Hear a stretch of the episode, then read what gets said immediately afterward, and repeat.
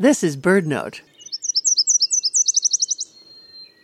A tiny Nashville warbler flies to its nest, a fat caterpillar clamped in its beak.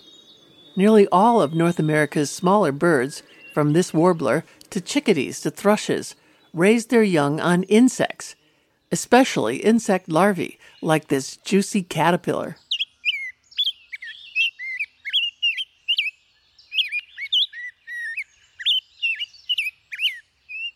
Insects sustain our ecosystems, and not just as a food source. They also pollinate ninety percent of all plants.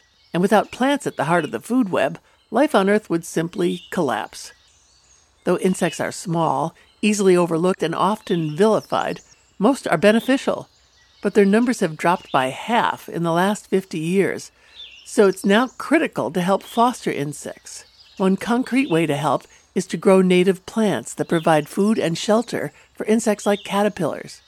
For example, in the eastern United States and Midwest, buttonbush supports eighteen different species of caterpillars and also provides food for birds in the form of nectar and seeds. Growing such plants directly benefits birds and helps insects keep the natural world ticking. Contact a local master gardener to help you find what's best for your area. Begin at bird note dot org. I'm Mary McCann.